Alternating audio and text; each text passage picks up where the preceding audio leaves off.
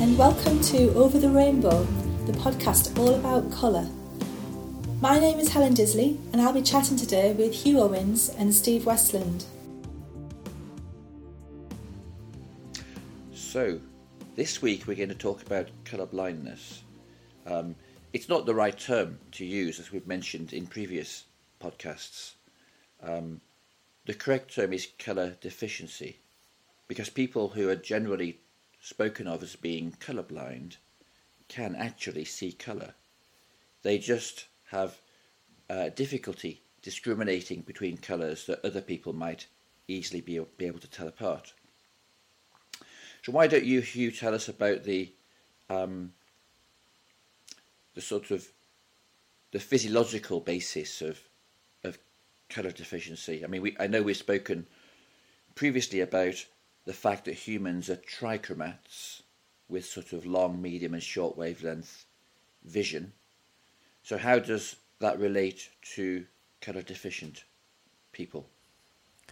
Well, I think a million years ago when we first started talking about these sorts of things at Keele, I always remember John Dalton being mentioned and Dalton's eyes.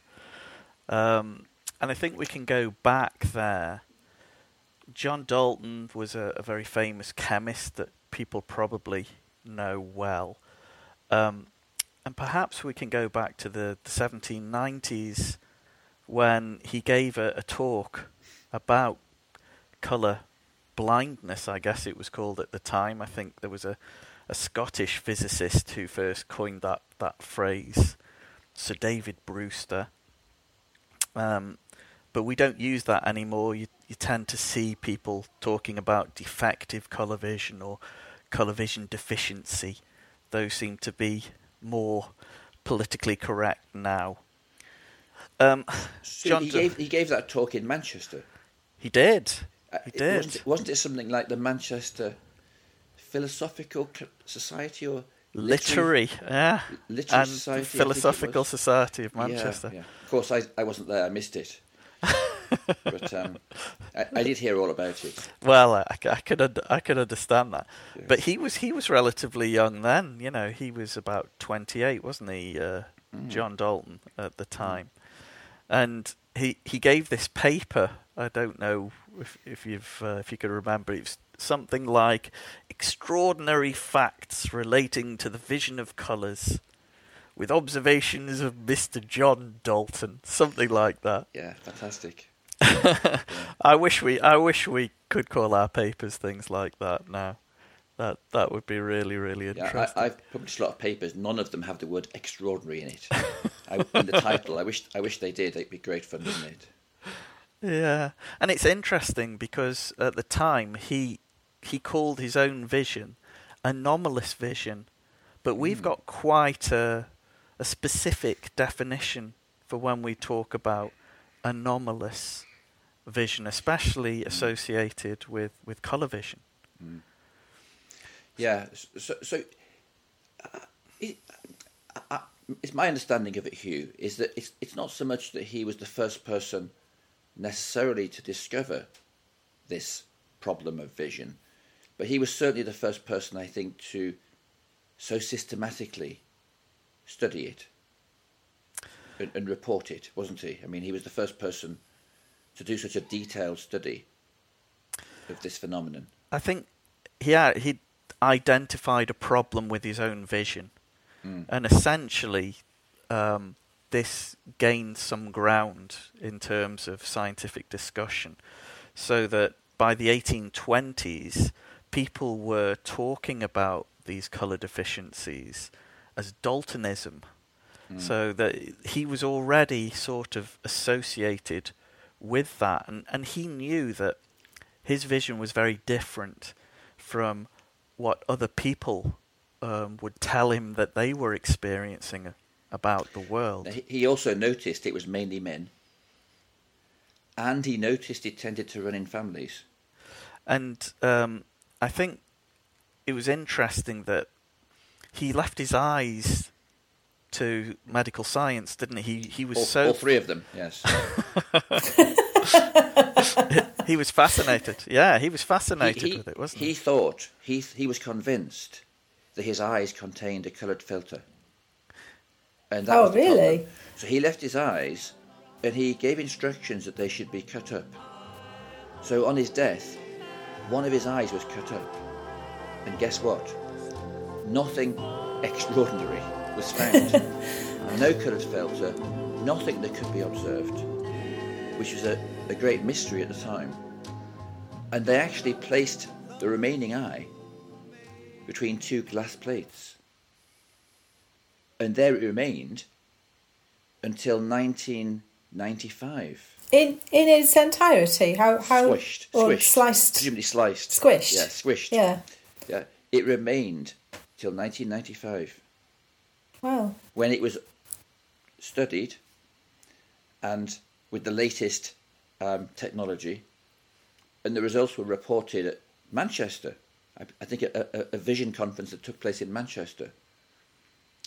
And of course, by then, many years had passed, and we know now the basis of this problem, which is essentially that people either are usually missing one of the cone classes, so they'd be dichromats, or they might still have three, but one of them is very close in spectral sensitivity to one of the other ones, shifted wavelength sensitivity. And we say those people are anomalous trichromats. So anomalous trichromats and dichromats are people who have less good... Yeah, but I think, before we start to get into it, perhaps we should keep what Dalton was as a surprise for a little bit later. Yeah, I've forgotten. I actually didn't... Yeah, I know what it is. In fact, I've mentioned it in lectures, but at the moment it's slipped my... So it will be a surprise. Oh, will it? Okay, yeah. Yeah, so we'll leave that. Yeah. But that's what was revealed in Manchester in 1995. Yeah, absolutely. And I think the eyes were kept in one of the Manchester museums for a long time. I think Science and Industry has the eye still there. I suppose we should take a step back, though, really, because even back then, at that time, there was some discussion about how we analysed the world around us, and then how we further processed it in our minds. So probably we should talk a little bit about normal trichromatic or three-sensor vision, three-colour vision first, and then move on to what happens when things perhaps don't go as planned. So I suppose we've mentioned before, and I think many of the listeners know, that it's generally accepted that most humans have three colour-sensitive cells, and we call these cone cells, and we find these on the back of our eye, on the retina at the back of our eye. And these three cells basically differ in how they react to certain bands in the electromagnetic spectrum that we could sense. So certain sorts of light. And we know that these have, we call these according to where they show their peak sensitivity within the wavelength bands. So they're quite broadband, that's the first thing to say, just because we have something that responds optimally in perhaps the long wavelengths doesn't mean that it won't respond to light in the medium or short wavelength areas. So they cover the whole spectrum, and they'll react in some way to a signal within that whole range. So we usually call them L for long wavelength, and there's a bit of Greek associated with the photopigment that is sensitive in that longer wavelength. So this photoopsin that we have. So My Greek's very rough. Steve, I know your Greek's much better than mine. To be honest, I thought you'd been speaking Greek for the last 5 minutes. I won't embarrass you with my exceptional Greek, don't we? But I think so for the long wavelength photopigment it comes from the Greek for red, erythro, and then labe for the seeking, red seeking.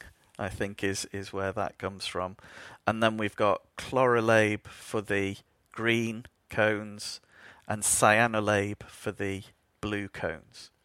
So they all have these different photopigments that respond optimally in different parts of the wavelength range that we're sensitive to. So I guess that's a very, very basic introduction to the three cones. Then you have to start to think a little bit about how people perceived what was going on in our visual systems, and that there were sort of two camps of thought, weren't there? So we've got this idea of a trichromatic theory, or a three sensor theory. That means that they knew that we had red, green and blue sensitive, or long, medium and short wavelength sensitive cone groups, and they analysed the world based on the cone responses to red, green and blue light. And some magic happens further on back in your brain. So this was a very simple idea that somehow your brain put together just the responses of the red, green and blue sensors. And there was Helmholtz, Young, yeah, and Maxwell. Yeah, absolutely. So it's a bit like looking through coloured filters, capturing those three coloured filters. So perhaps your favourite chocolates might have nice coloured wrappers on them, and looking through the world through a red, a green and a blue filter, and then some magic happens in your brain and you put the world back together. One thing, you and I always like to contradict each other, but one thing I'm not 100% happy with is the idea of calling them red, green and blue. And I should say that I sometimes call them red, green and blue myself. And when I draw diagrams of these cone spectral sensitivities, I normally colour the L1 red and the M1 green and the short wave L1 blue, because they are approximately in those ranges. But the reason I don't like it is that it's strictly speaking, if you look at the peak sensitivity of the long wavelength cone, it's more in the sort of yellow-green region than it is in the red region. But as Hugh said, they have quite broad sensitivity anyway. And also, there's this idea going around that we see in terms of red, green and blue, which is also, I think, a little bit problematic. But yeah, it's a very, very subtle point, but it's just something that keeps me awake at night. The problem with calling them red, green and blue is there's a little bit, you think that they're independent and they just respond to the red, the green and the blue, and we know that that's not true. So this is a case where if this was a YouTube video and we had visuals, it would be interesting, because if you look at the sensitivity of the L and M cones, they're really overlapping. In fact, I think their peak sensitivities are only about 30 nanometers apart. So it's not as if we look at single wavelength red light, single wavelength green, single wavelength blue. These cone responses are correlated. What that means is if the L cone responds strongly, so does the M cone. They're not independent channels, as it were. Which actually does relate a little bit, in a very complicated way, to the second thing I think Hugh was going to talk about, which is the second idea. We talked about trichromacy. Yeah, and I mean, this is a much later idea, really. As we said before, we've got Young, Helmholtz and Maxwell, and this trichromatic theory, and you know, you're capturing these different signals and they're being just processed in the brain later on. But other people came along and suggested that there was more to it than this. So we've got people like Herring, for instance, who comes along and says, okay, that's fine, but how come we don't see red greens or yellow blues? How come people who are colour deficient confuse red and green and yellow and blue, for instance? And then even later than that, we've got things like hue cancellation experiments, so that we know there seems to be some sort of balance going on when we mix red and green together. We seem to get a neutral, and similarly when we get a yellow and blue mixture together, when you mix those, that seems to produce a neutral as well. So there seems to be this opponent thing going on in terms of us doing a little bit more processing on the information on our eyes, that's reaching our eyes. So that's quite an interesting idea. They're not saying that we don't make the photon captures in those sensors, but they're saying that there's another level of processing that happens before everything gets transferred further back into the brain. Now, Helen and I did the same degree in the 1980s. We were taught some of this stuff. How much of this do you remember, Helen? Not an awful lot, true. I'm thinking, even the names, like, you know, Young and Helmholtz and that, it rings a bell, but I've lost so much of it. Yeah. Yeah, absolutely. But it's interesting in that they're compatible theories, and I think people agree that there's these additional stages of visual processing that get more and more complicated as we go further down our cortical processing routes.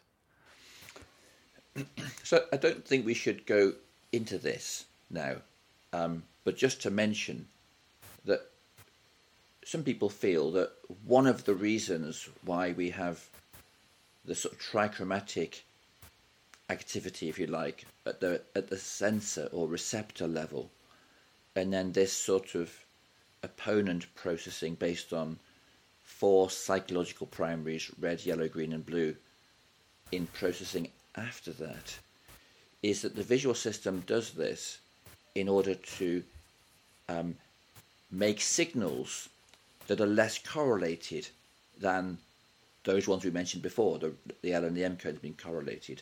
This makes the visual system efficient. And curiously, I believe that process is what results in hue, the colour attribute, yeah. Not hue, the celebrity, hue being circular. So, you know, if you look at the spectrum, it's sort of a linear spectrum from red at one end to bluish purple at the other end. But our perception of hue is circular. It's all tied up with that, but it really is complicated to explain, and it's not what we want to talk about today, but I think it's connected. I really do. What happens with people who do have colour deficiencies? And I think you mentioned it a little bit earlier, Steve, but the most common situation is when either a photopigment isn't present or a cone class isn't present. So that instead of having three sensors, we're now trichromats, we're now dichromats, we've got two sensors. Now, if we're missing, for example, a long wavelength or a medium wavelength sensor, remember they're quite close to each other in the spectrum, we'll have trouble discriminating in the red and green area of the spectrum. It's much less common to have a problem with your short wavelength or S cone, but if you do have that, then you have more problem discriminating blues and yellows. And that's why the term red-green colourblindness gets thrown around. But bear in mind the colourblindness is a misnomer, and the red and green just tells you the colours that get confused. But it's not just the red and the green, is it? It's like reds, oranges, yellows, greens and browns that can be affected, because it's that whole range. It also doesn't, it doesn't mean that they just can't tell the difference between red and green light. It's, I'd say they have trouble discriminating in that range. Mm. So, for example, they might have trouble telling a yellowish green from a more greenish green, if that makes sense, that you and I might easily tell the difference between.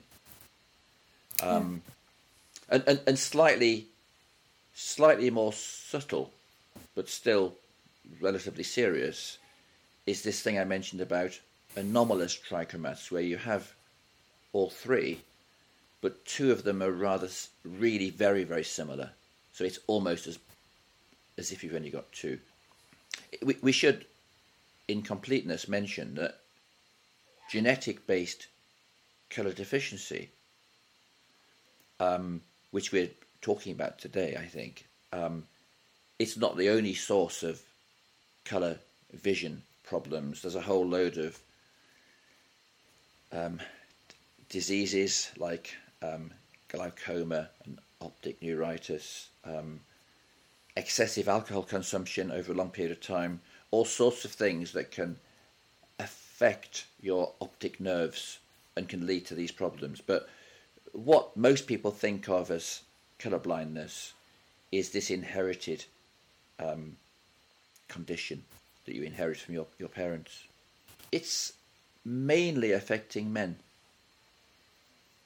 but not. I think we mentioned this before. It's is it something like 8%? 8% of men.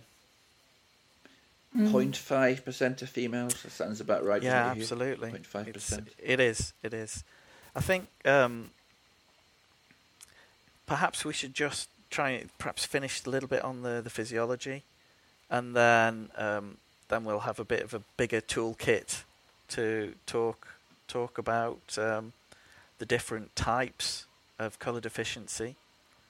So you're quite right. There's lots of things that affect colour vision, and I know I've had questions from previous podcasts asking me, well, what does change your colour vision? Does colour vision change with age? And there are lots of different reasons for your colour vision changing. It can be age, a certain yellowing of the lens that we get, macular pigmentation, which is like a filter that we have to protect our eyes within the eye itself, illness, diabetes, mood, tiredness, medicines, your ethnic origins, all of these we know will affect your colour vision. But as Steve said, we're talking about very specific type of colour vision deficiency. So this is inherited, really, colour vision deficiency. And the most popular type, as Steve alluded to there, is to be a dichromat. And there's three main sorts of that, three main types. So we've got protonopes, and these are generally people who are missing the long wavelength photopigment. Deuteranopes, and they're missing the middle wavelength photopigment, and then tritonopes, and they're missing the short wavelength photopigment. So when there is a colour deficiency, generally it's that we're missing one of these cell types, and there is another sort. Obviously, we can just have one of these senses, but that's incredibly rare.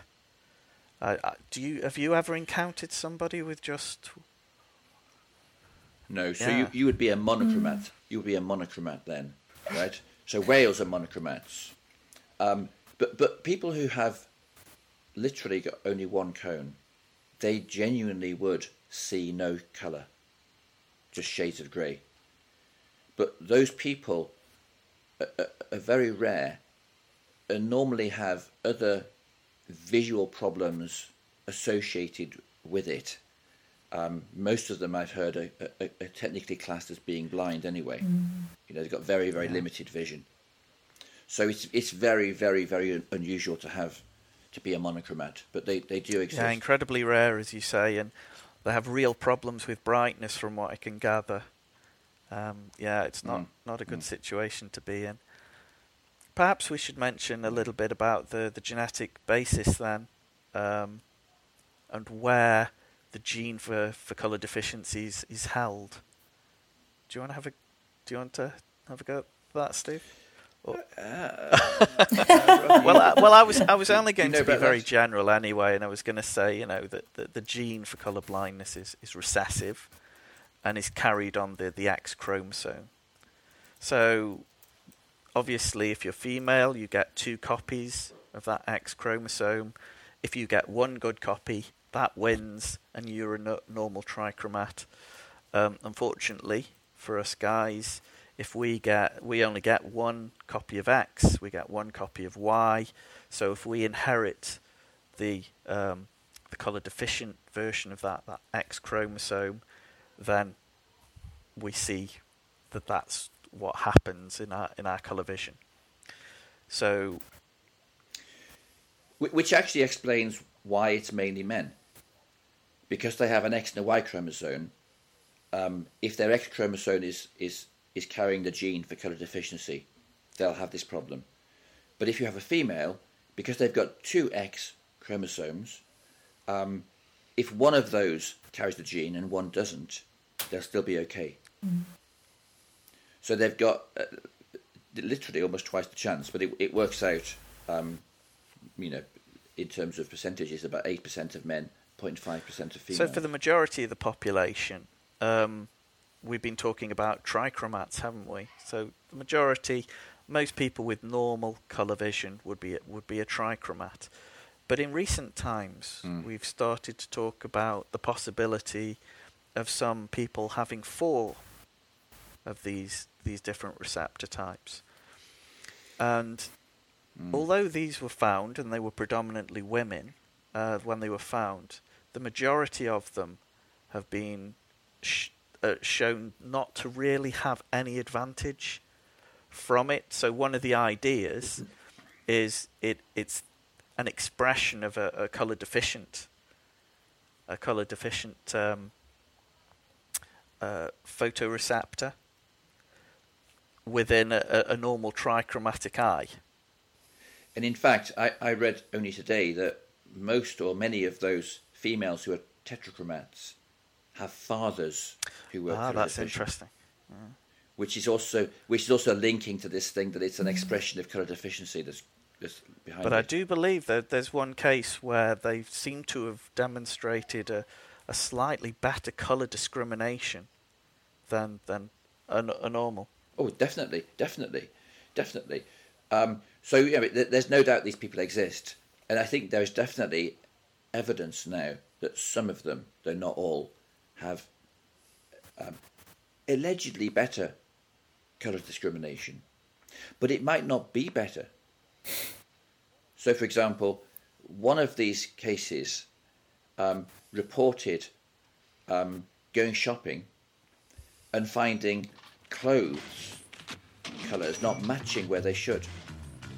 So, for example, you might have a two-piece suit and the jacket and the skirt don't match. And she's thinking, what's going on? And, of course, they match to a trichromat. Right? So she can tell the difference between them. Is that an advantage? Similarly, the whole of our imaging systems we talked about before, cameras, displays, it's all based on trichromatic vision. So it isn't necessarily an advantage to have tetrachromatic vision. Just to summarise those... what we've been talking about, because we seem to have covered quite a lot. Most people are trichromats, so they have 3 sensors roughly sensitive to the long, medium and short wavelength. areas of the visible spectrum. Then we have some people who are missing either a cone class or a photoreceptor. We've talked a lot about the physiology and why it happens, but what's the impact on people's lives on a day-to-day basis? Does it have? Is it serious? Does it have a huge impact? It's because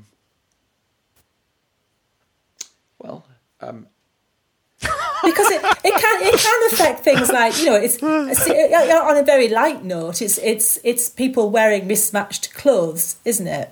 But on another level, we've talked about traffic lights before in a previous one, and I know you are not convinced of the having to get very specific colours in the traffic lights because you've got top, middle and bottom also. But in the dark, in the fog, you are reliant on being able to tell the difference when, you know, you can't really see the traffic light structure.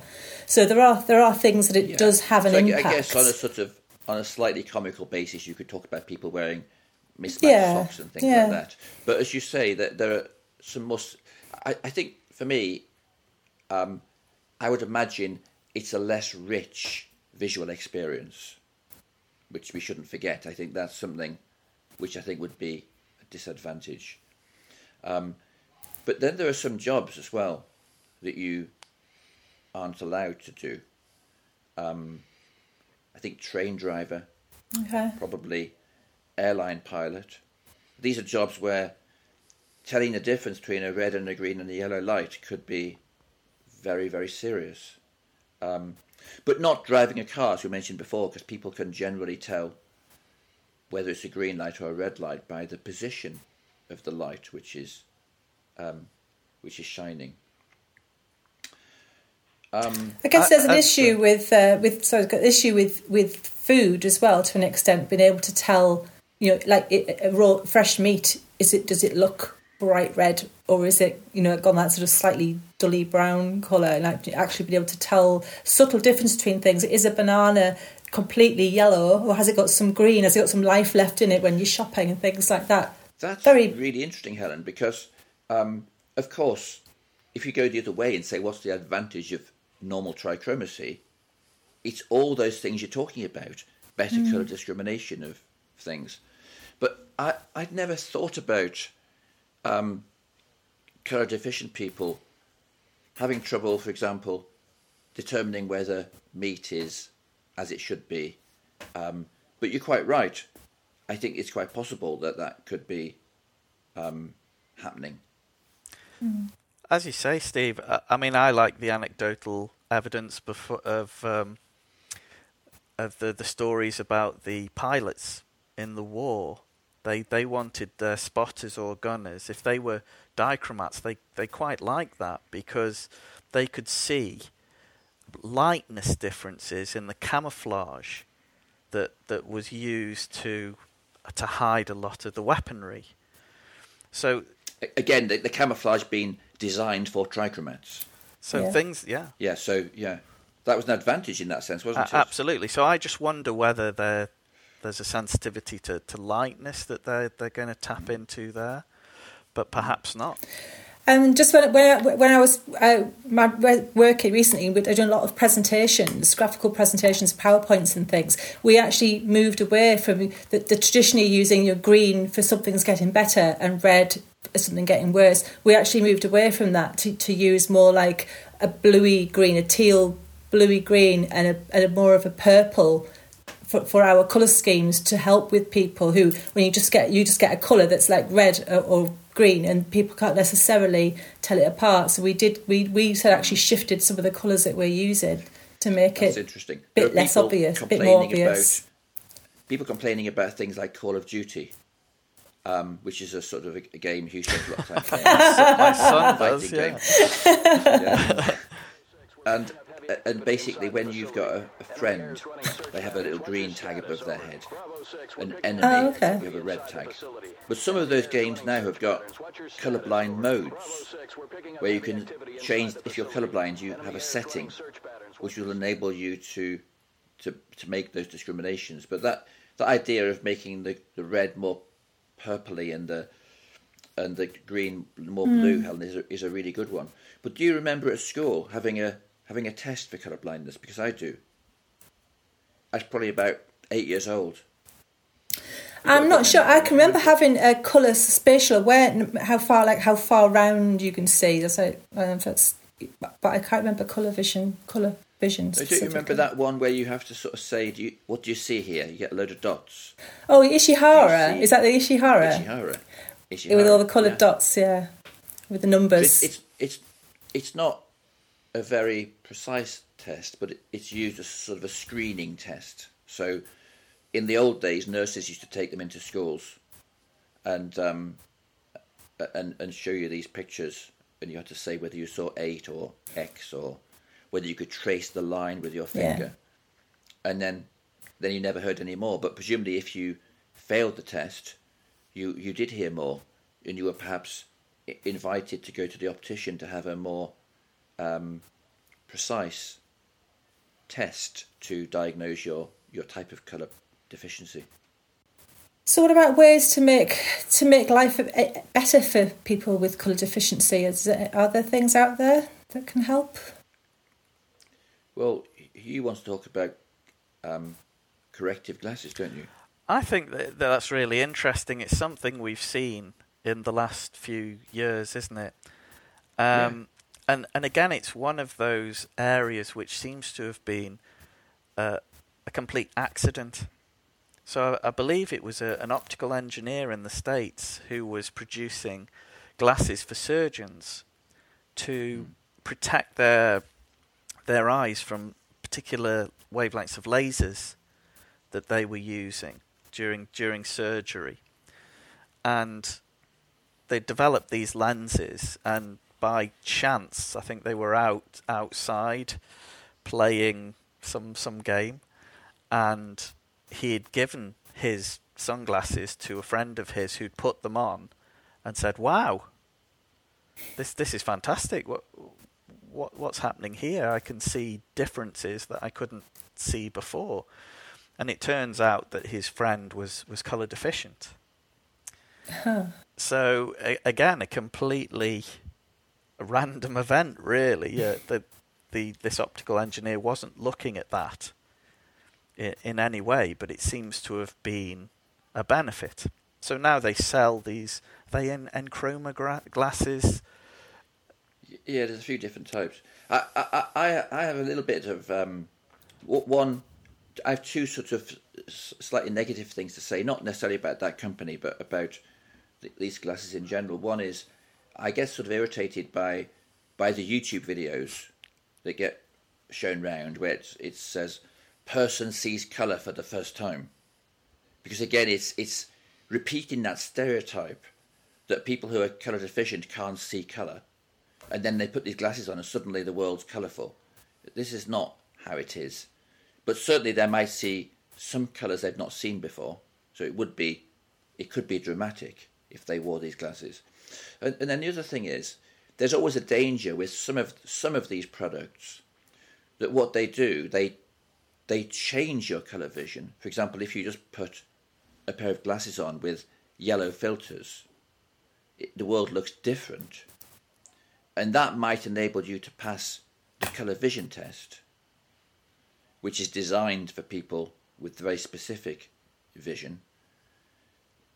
But it's a bit like squeezing a balloon. You squeeze it in one part and it comes out another part. So it may enable you to pass the colour vision test, but you may then be poorer in other areas. And as it turns out, I've been doing quite a lot of research over the last 20 years on the use of lenses to improve colour vision, and I'm currently unconvinced. I've never seen one that really makes people colour vision better. So I've seen ones that make people pass things like the Ishihara test, but when you test them more extensively, it's not a straightforward story. But I'm open-minded to it. It is, and in fact, is interesting because I think I've seen a limited study. It was only 10 people, but they tried some of these glasses. I'm not sure if it was the company that we've mentioned or somebody else, but they tried some of these glasses on 10 people.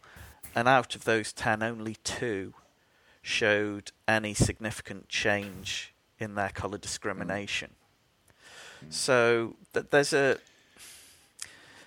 But they are talking, aren't they, about gene treatment now? Absolutely. Now that's really more interesting. So, and I think they've done some work on mice. I'm not sure. Yes, that's right. So I think there is... That's a much more promising line in the future for a cure, if you like, to colour deficiency. I think that was really interesting. If it's the same research that I've seen, I'm not sure I fully understand it, but they were saying that by changing the cells in one eye, it was directly affecting the cells in the other eye as well. So that's really fascinating. It's funny. I saw that very research this week. I came. It must have been looking at the same thing. I haven't read it in detail, but I saw that. It's really interesting. Absolutely fascinating. Yeah, I know they've been using stem cells to help with more significant issues that cause blindness, and it would be interesting to see if they could use a similar approach to colour deficiency as well. I heard recently that there's an online test to see whether you might be a tetrachromat. You should give it a go, Helen. I'll have a look later, yeah. Me and Hugh won't be. No chance.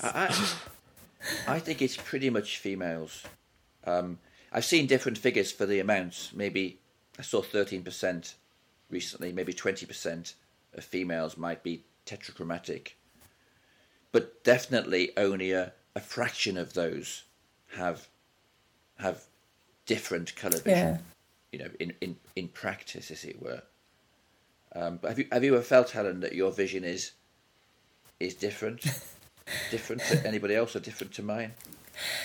I don't think so. I mean, I've talked about colour a lot to people at work, and I don't think I've ever sort of seemed to be at odds to other people, but. So you've never had this thing where people are saying these two colours are the same and you're saying, no, they're not. They're different. No, I've had a lot of conversations about what colour, what name you give to something. We have had discussions about actually blues and purples, about whether something is blue or purple. We had a lot of arguments at work about that, but I just said I clearly know best because I did a degree in colour chemistry. Clearly. It's probably, I think that's probably a good place to stop, isn't it? And I did promise to say about Dalton. Indeed. Oh, yeah. So what was he then? A deuteranope, apparently. So I must have read the same study as you. 1995, they did DNA tests on the remaining eye, and from those DNA tests, they. I think it was John Mollon. He was part of it, wasn't he? He was part of that study, yeah. He's a very famous vision scientist. Absolutely. So he was a dichromat? Yeah, a dichromat. He'd be missing the... the M cones. The M, yeah. OK, so I think we're about out of time now, aren't we? We've pretty much covered everything there. So it's been really interesting. I've really enjoyed that. I'll look forward to the next one. Yes, I think we might do something quite different in the next one. I think I've had the idea of talking about marketing and maybe even ethics. Yeah. And we're thinking to invite a different person on to join us who knows something about these things, what we're talking about, which would be a novelty, have people who know what they're talking about on this podcast, an actual expert, rather than us three. So we'll have to try and schedule that next week. It'll be even more difficult to schedule. Let's hope we can do that. But until then, thanks for listening, guys, and see you maybe next week. Thanks for listening. Bye. Thanks. Bye. Bye-bye. Bye. Bye.